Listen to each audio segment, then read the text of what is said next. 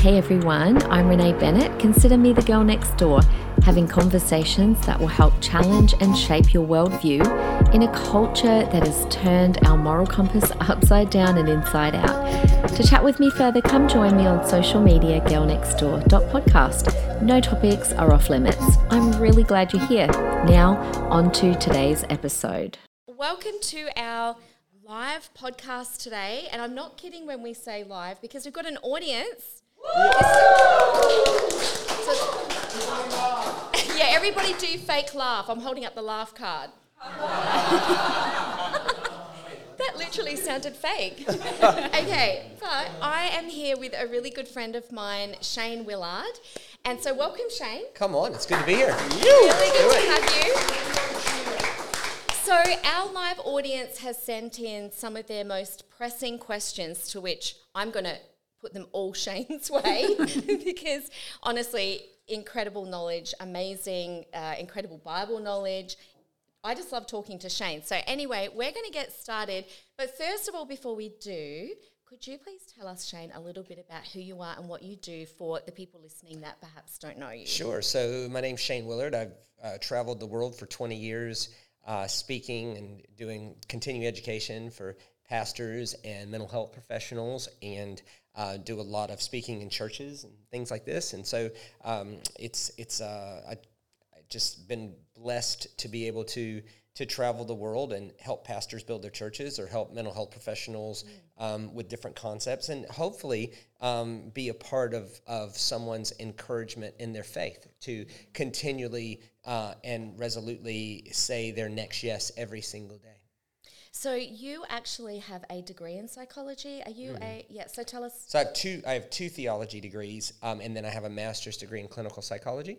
And so and this is going to sound like I'm making a joke, but my master's degree is actually in sex. So yeah, so I'm a theoretical expert, right? In theory, I'm the best. In practice, pretty much crap. But in theory, and so it's the reason for that is that where I got my clinical psychology master's degree, you had to choose one of three paths. Yes. And so you had to choose psychopathology, you had to choose addictions, and then you had to choose marriage and sexuality. And so I chose that because my purpose for getting the degree was I didn't want to be a practicing psychologist. I wanted more helping tools to help me pastor. And 90% of church counseling is not psychopathology, and it's normally not addictions, but it is marriage and sexuality. But the way it worked is you had to do your general training on everything, and I still had to do 500 supervised hours of psychopathology, 500 supervised hours of addictions, and then 2,000 supervised hours of marriage and sex. And so that's that was just part of my... So 2,000 hours of sex. Yeah, 2,000. Yes. Okay. That's a long time. That's a lot. No, that's amazing how long that would take. But so it was strange because when you're being supervised, you have a client or clients, and they have a mirror there that has a camera, and they all consent to, and then they just pick. You might have done however many, 100 clients, and then they'll pick one at random. You don't get to choose which one. They pick one, and then they'd sit down with you, and a supervisor would give you feedback on how to be a better psychologist. So I went through all that too. Well, there is a number where because we've got two sessions, so if you guys really want to put in a question about sex, Shane will answer. There's still time. We can talk about it. All right, but let's change tactic. Yeah. Being a psychologist, let's talk about the number one probably hot topic right now, mental health and the rise of anxiety. Yeah, so, of course there's a rise of anxiety. Like, look, what's phenomenal about it is that there was two lies exposed. So lie number one is, if you just had more resources, you'd have less anxiety, right? And so, and that makes sense. I mean, like, you would think if someone had more resources, they'd have less anxiety. Turns out that's not true. This is the richest generation by far. According to Forbes magazine, the generation turning 19 today has more money available to them by the age of 19 than the previous four generations before combined. So we don't have a resourcing problem. As far as I know, my grandparents never ate out in their life. And it's not because they didn't enjoy other people cooking them food. It's because they couldn't afford that. the generation now can go spend $10 a day on coffee, right? Yeah. My grandparents were like, what? So the lie number one is that the more you're resourced, the less anxious you'll be. That's not true.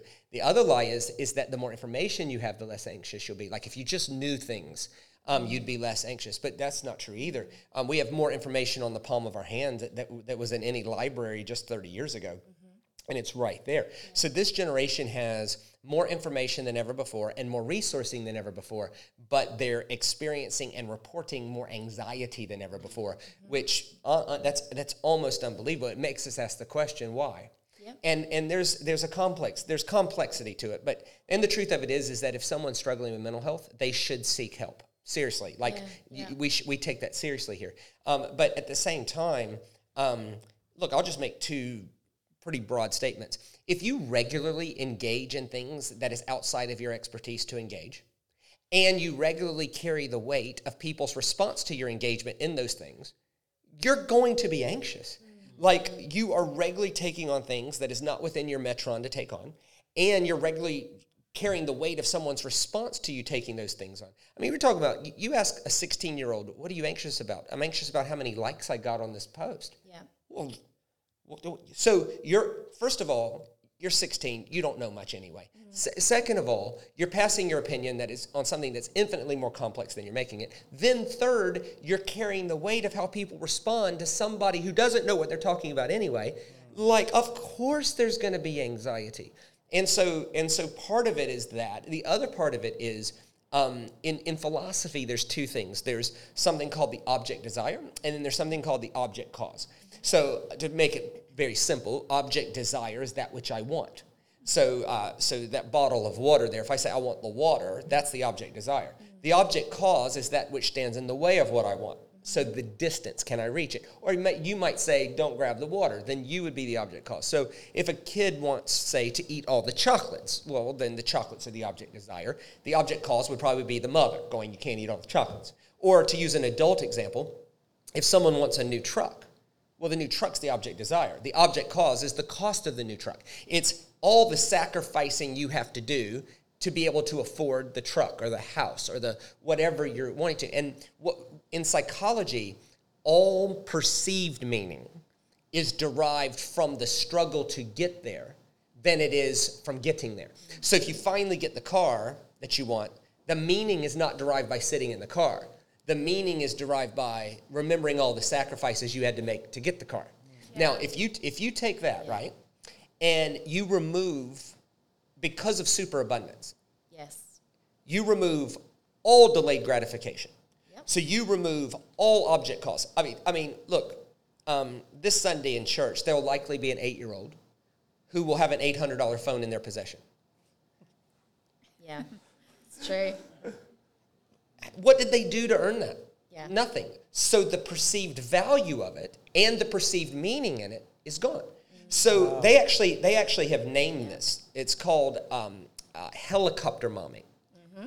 So these are moms that hover so that their kids never experience pain or failure. Wow. Moms, yeah. I know moms who do the kids' homework for them so that they get A's. Yes. And then wonder why the A doesn't have any meaning. Because the kid is, it's not that the kid's life is less meaningful. Mm. It's they interpret it as less meaningful, yeah, when there's no cause, mm-hmm, to attach the meaning to.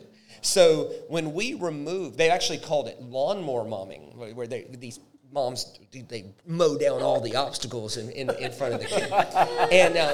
And so sometimes what people are reporting as anxiety is actually, I'm not getting what I want right now, and that makes me anxious. Right. Because we've lost the art of interpreting meaning through the struggle to get there, yes, and delayed gratification, yes, right? So to use a marriage example, the best marriage in the world is not someone who says, we've been together 30 years, I know everything about them.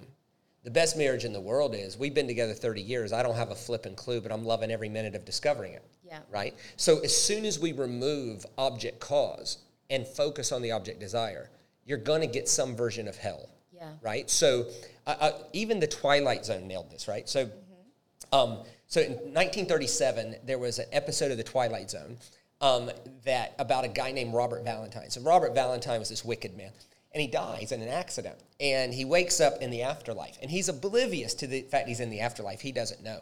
And then there's this angel there named Pip, and Pip says, "Hi, I'm Pip. I'm here to show you around the afterlife." And, of course, Robert Valentine is this wicked criminal, and so he goes to rob Pip. "Give me all your money." And Pip's like, "Oh, you can have all my money. There's infinite money here. Yeah. What do you take all you want?" And he goes, so Valentine's really confused, and Pip says, "Oh, I'll take you to your house." And it was this mansion, right? And he goes, "Is this your house, Pip?" But, "No, it's yours." Oh, and by the way, in that drawer is $3 million, right? Which in 1937 was infinite. And he says, "What do you want to do?" You know, Robert Valentine says, "Oh, I want to go to the afterlife casino. Is there an afterlife casino?" "And of course, there's anything you want here." So they go to the afterlife casino, and Robert Valentine takes all $3 million, doesn't even take a safety net, puts it on one hand of blackjack, and he wins 6, 12, and he's not even setting aside. It's just how he lived, you know. Yeah. 24, 40, he can't lose.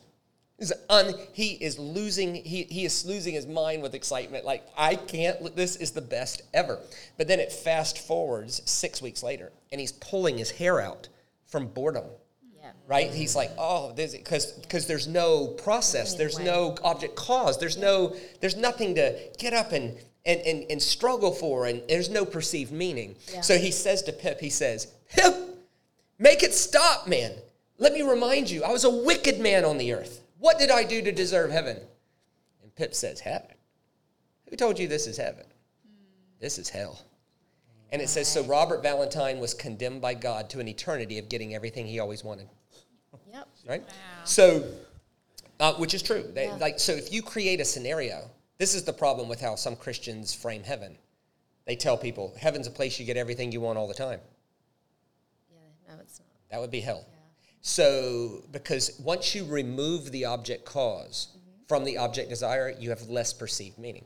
So part of the reason, it's not the whole reason, it's complex. There's chemical reasons you can feel anxiety, agitation. There's environmental reasons. There's toxins and food. There's social factors like your family of origin and what's going on there. It is not a one-size cookie, and you need to process this with a pro. But sometimes what people are reporting as anxiety is, "I'm not getting my object desire quick enough." And we've lost the ability to perceive meaning from the object cause. And once you do that, you've created your own version of hell. So as a society, we are throwing so much resource, right, at this current generation. But that obviously is not going to work. What can we do? If I'm someone right now and I'm listening to this podcast and I've got anxiety for whatever reason, what strategies, what can we do now with this generation that are suffering the highest amount we've ever seen? Right. Well, I think, first of all, we have to admit that here's what we've done. We've put a ladder up against a wall, right? And we've climbed the rung of this ladder, right? And at the top of this ladder is a world where we get what we want. And then we got to the top of that. I mean, truly, if you're 23 years old and have good health, what can't you do? Like, if you're a woman, 23 years old, and you're a woman and you're in good health, you live in a world where there's literally nothing that would hold you back from pursuing whatever you want to pursue. That wasn't true in 1970 or 19. So we put this ladder up against a wall, and we've climbed the rung of it, and we got to this world where we get everything we always want, and we realize the ladder's against the wrong wall. We've climbed the right ladder on the wrong wall. And so I think what we have to do is admit we've been asking the wrong questions. The questions of, how can I get more? How can I be promoted more? That it doesn't deliver what it promises. And so I think the first thing is taking responsibility and not blaming. Is saying, to the level we blame is the level we disempower ourselves. So we go, well, I need to take responsibility that I've been climbing the right ladder on the wrong wall. Yeah. And I need to go back to how Jesus saw the world. And Jesus says something that is profound. He says that there's a seed of truth, or the word of God, or whatever, however you want to picture it. And when that seed comes into our experience, it lands on 4 different kinds of soil.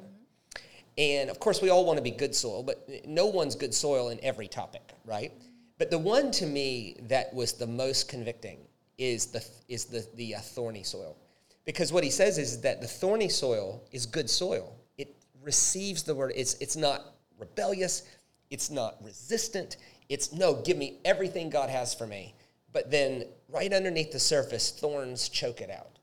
And he says the thorns are the worries of this life and the deceitfulness of wealth. Mm-hmm. And I think step one is we need to be honest about where we have thought that more money and more promotion would deliver something that it obviously won't deliver. Wow.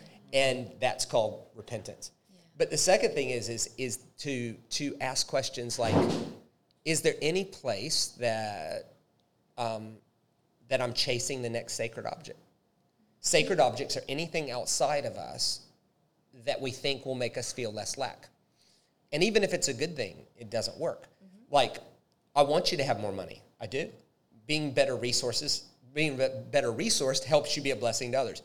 Absolutely. I want you to have more money. But if you're not enough without it, you'll never be enough with it. Like if you want to be married, I want you to be married. A good spouse is a great thing to have. Now, if you marry poorly, you'll pray for a comet to come to earth to bring you sweet relief. But a good spouse is a great thing to have. But if you're not enough without them, you'll never be enough with them. There's no such thing as a happy marriage that was forged between two miserable single people. Yeah. You know, we hated our life and then we got married. It fixed it all. That doesn't work. And so we need to repent from our pursuits of the sacred objects, mm-hmm. And because in Hebrew the word the deceitfulness of wealth is a failure to be now. It's like, if you're not enough right now with what you have, getting more is not going to make you more enough. The worries of this life in Hebrew is a failure to be here, which is where I wanted to go with this, because words don't matter. How we picture words working matters. So somebody might say, I don't have an anxiety problem, because they picture anxiety as this internal angst of worry. In the scripture, the word anxiety is merimnao, which is anytime you're not here. Right. So you're it means to be split apart, or figuratively, I'm going to pieces. Mm-hmm. Well, what that means is that, and we're in a live audience right now, that it would be statistically improbable that there's not at least one of them that's here, but they're actually there. Yeah. Right? If I'm here, but in myself, I'm actually there, that's anxiety. So I'm here with you, and I'm not getting everything God has for me in this moment, because in my heart or in my mind or in my imagination, I'm somewhere else. And then when I'm finally somewhere else, I regret the fact that I didn't get everything out of this. That's anxiety. And so fighting anxiety doesn't work. What does work is being disciplined about being fully present. Great. Wow. Right? So what happens is we get addicted to something called context switches. So context switches is like your Facebook newsfeed. Mm-hmm. You just go scroll. Right, 4 seconds, 5 seconds. And it's done horrible things to us. We now have less of an attention span than a goldfish. Yeah. Right? And that's literal. Like a goldfish can pay attention for 9 seconds. We can only pay attention for 8. Right? So we get addicted to context switches, and then people make billions off TikTok, which is videos that only last 7 seconds, right? And you go, what have we done? We wonder why we can't be here. Wow. And so it's one of the things to do is to repent of our need for sacred objects, and to call it what it is. My pursuit of outside things that promise me will bring less lack have never delivered what they promise. And can I discipline myself to breathe and just be fully present right here with you? Right. There's something in this holy moment that God has for all of us to develop. And if I'm somewhere else, I'm going to miss it. And then when I'm finally where I was in my head, I'll regret what I missed in here. Right. And you don't need to live that way. Yeah. It's great. Wow. So the world has taken that Hebrew principle, they'd call it mindfulness. Mindfulness, right. The church has this horrible habit of bucking against anything that's a different word from the word they've used. But if you look at the function of that word, that's a very Christian spirit, like give no thought. This is Jesus Christ. Give no thought to tomorrow, for tomorrow will have enough worries on its own. Wow. Mindfulness. It's be fully Jesus' invitation to his followers was a profound trust in God that allows us the grace to be fully present without worrying about things outside of our control. Yeah. And what you see is, I feel like I'm dominating this conversation. No, you're not, because I want to hear from you. What you see is, and this is a tragedy, is followers of Jesus absolving themselves from what Jesus... This is one thing I appreciate about Jesus so much. One of the things, is he never let his followers scapegoat big problems that they can't do anything about at the expense of dealing with their own stuff, right? Like, the Roman Empire was full of debauchery and terror and immorality and horror and... Like, it was just unbelievable. In first century Galilee, it was not illegal for a Roman soldier to rape any woman in Galilee because they were class 8 peasants. Yeah. And there was no cops. There was no... Yeah. You know, somebody the other day told me with a straight face, I think this is the worst time to ever be alive. What? Yeah. This world's just getting worse and worse and worse. Compared to what? Yes. And Jesus is sitting there with his followers, and he goes... Not sure what that noise is. That would be a fire alarm. That would be. Shut the door. We can cut this part out. Yeah. It's not at the candle? No. Is that the alarm? Like, as in not the fire alarm, but the alarm? Huh? Oh, okay. Should we continue or just wait for that? Pause for a sec, I think. Maybe wait for a sec. Alicia, do you have the code? It's a Bluetooth lock, I think, yeah. It's a Bluetooth lock, so I'll figure it out. There we go. Okay. All right. So can we keep the door shut? Okay, so one of the things I really appreciate about Jesus is, in the middle of all this debauchery and horror, like, whatever the worst thing going on in Brisbane right now, it's Nickelodeon compared to the Roman Empire. Yes. And Jesus would sit with his followers and go, how's your lust? Yeah. How's your anger? Mm. How do you think about your power and resources? Are you using your power and resources to serve, uplift, and release the people around you? Or are you using your power and resources to hold them down and make them serve you? Mm. These are profound questions. And Jesus' disciples could have easily went, well, at least we're not like them. Mm. And he never let them do that. And this is what you see on the internet all the time. A Christian ranting on Facebook about something that is not within their power to fix or do anything about, and probably not even that they know anything about it. Yeah. And what you see a lot is there's a catharsis with people. They feel better in their own conscience because at least I said something on Facebook. These are those memes. If you're not ashamed of Jesus, share this on your wall. You know? And it's like... Why? Is lifting up Jesus' name, like we would all say we exist to lift the name of Jesus up, right? Mm-hmm.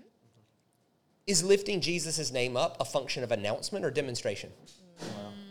Wow. Oh, the world is sick of people who say they love Jesus, but when you look at their life, they don't love anything else.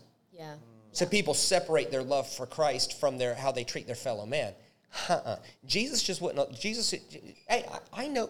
There's a big thing going on over there, but how's your anger problem? Right. Are you bringing hell to your world, or are you bringing heaven to your world? Yeah. And Jesus. I mean, imagine how much less anxiety we'd have, right? If we quit ranting about things that we can't do anything about, and taking responsibility of people's response to our rant, and just started waking up every day, being fully present. And meeting the needs right in front of us that are within our power to meet. Yeah, very good. Anxiety would go. Brilliant. Can we turn things around a little bit? Let's talk about some research I came across recently by Barna a couple of years ago, and I want to know your thoughts on it. That only 17% of Christians who consider faith important and attend church regularly actually have a biblical worldview. What do you think about that? I would hope it would be lower.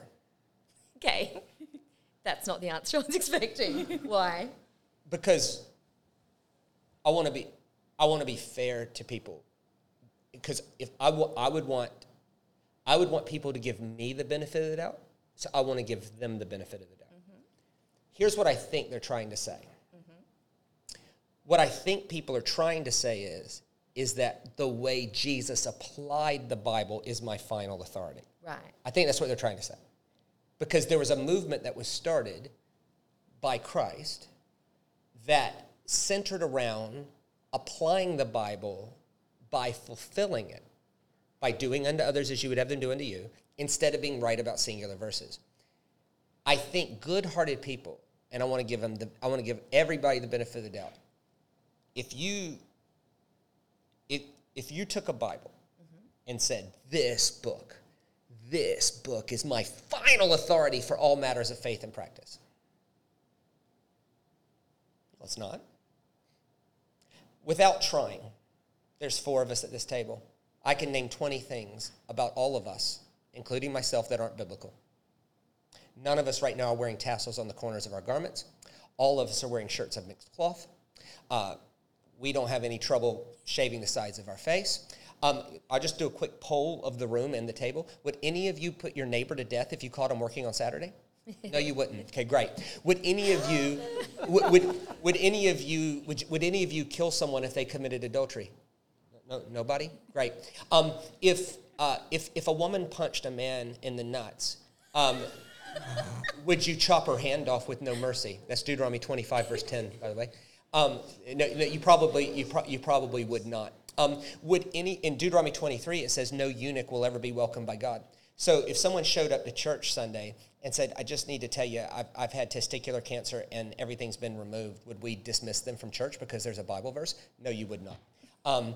Deuteronomy 23, verse 4 says no Moabite will ever be welcomed by God. And so somebody said, look, if you check my blood, I might be a little bit Moabite. Would we throw them out, right? So what people are trying to say is the way Jesus applied Scripture is our final authority. And that's absolutely true. That's what it means to be a Christian. Yeah. But the word biblical, I think people are resisting that word. Mm-hmm. Because if you tell a 22-year-old, I'm biblical, and they go Google crazy things in the Bible, and then they come back to you and go, so would you beat a slave for laziness as long as it takes him more than a day to die? That's Exodus 21. Or would you cut a woman's hand off for punching a man in the crotch? Or would you put your neighbor to death for working on Saturday? Well, no. And it just reveals this hypocrisy, like, then you're not biblical. And I think Christianity can do itself a favor by saying, all you got to do is change the imagery a bit, because the word matters less than how the imagery it creates. Mm-hmm. Is, hey, in Christ, the way Jesus applied the Bible is our final authority. Yeah. Because the way Jesus applied the Bible is beautiful. Yeah. Yeah. They came to him once with a lady in adultery, and they said, we have a verse that says stone her. And he said, yeah, but the God I fully and finally revealed loved people more than the rules. Yeah. I know you found a rule, but the God revealed in Christ loves people more than the rules, and yeah. has called us to fulfill Scripture instead of being right about the one verse, so he wouldn't stone her. Yeah. He fulfilled Scripture. And I think that's beautiful. You have this beautiful encounter between an Ethiopian foreigner eunuch and a Christ follower named Philip in Acts 8. And in Deuteronomy 23, it says, no eunuchs will ever be welcomed by God. And so the eunuch says, can you think of a reason I can't be a part of what Jesus is up to? And Philip's like, you know, I can. Mm-hmm. There's this verse. But Christians aren't called to be right about singular verses. Christians are called to apply the Scripture how Jesus applied it, which started a movement that changed the world. Yeah. And what if only 17% of people are doing that? Right. It would be a better place, wouldn't it? Right. So let's talk about that. Yeah. How could we get more people living like that? Well, I think because the way I was trying to pay attention, they surveyed people of faith who identify as Christians. I would say that here's a good test of faith. A good test of faith is, if the whole world converted to how you're thinking, would the world be better? Mm. So if we started praying, Lord, let everybody come to Christ as we did. Okay, but if the whole world started thinking about things the way we think about things, would the world be better? Mm. And I would say in some cases, it wouldn't. But if the church came back to this beautiful way that Jesus saw the world, the way Jesus saw God, and the way Jesus applied Scripture, the world would definitely be a better place. Can you imagine a world where your first consideration in conflict is, how would I want to be treated if I were you? Just take that one thing. The world would be better. Yeah. What if the whole world came back to how Jesus saw God? Jesus saw God as non-existent, right? So, which is critical. Mm. Like, and again, I'm not mad at people. If somebody says God exists, I'm not mad at them. What they're trying to say is God is real. Mm. That's what they're trying to say. But they're using the word existent. Mm. But the Jesus that we follow, he didn't see God as existent. Mm-hmm. Because for something to exist, it has to be an object outside of you. So this microphone exists, and it makes life easy for us, right? But that's not God. That was every god in the Roman Empire. Existent temples, existent objects, existent rituals, existent things outside. So every god in the Roman Empire was, you go to their temple, their image, their god, do their thing, and that god might act on your behalf. That's not the God Jesus revealed. As a matter of fact, the Christians in the first century were killed by the Roman Emperor Trajan, and the official charge was atheism. The reason is because the Roman governors would say, where does your God exist? And they would say, our God doesn't exist. Where's his temple? Where's his image? Oh, no. Our God insists. Wow. Our God indwells. There's one God. It's called the ground of being, the risen Christ, holding the whole thing together. And that changed the world, because in a world where there was a 9-layered class system and class 1s were better than class 9s, well, an existent God can do that. Can choose men over women, can choose whites over blacks, can choose rich over poor. An existent God sitting above the story can do that. But an indwelling spirit holding the whole thing together, you can't treat women worse than men. You can't treat blacks worse than whites. You can't treat the poor worse than the rich, because there's one God, one Christ, one spirit holding the whole thing together. Awesome. And so that idea changed the world. For the better. I mean, for the massive better. And I would say that Christianity would do really well to go back to that, because that would mean whether you're a Republican or a Democrat, whether you're Labor or Liberal, God is holding you together and you're worth dignity. And we can then start to separate people from ideas.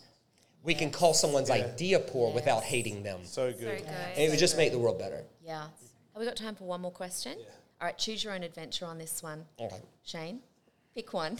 Out of either talking about the Hebrew culture around the word shalom, or is there a version of astrology that we can follow as Christians, or is it demonic? Which one do you want to do, astrology or shalom? Either. Let's do shalom. Dichotomous questions aren't great questions. Like, is it this or that?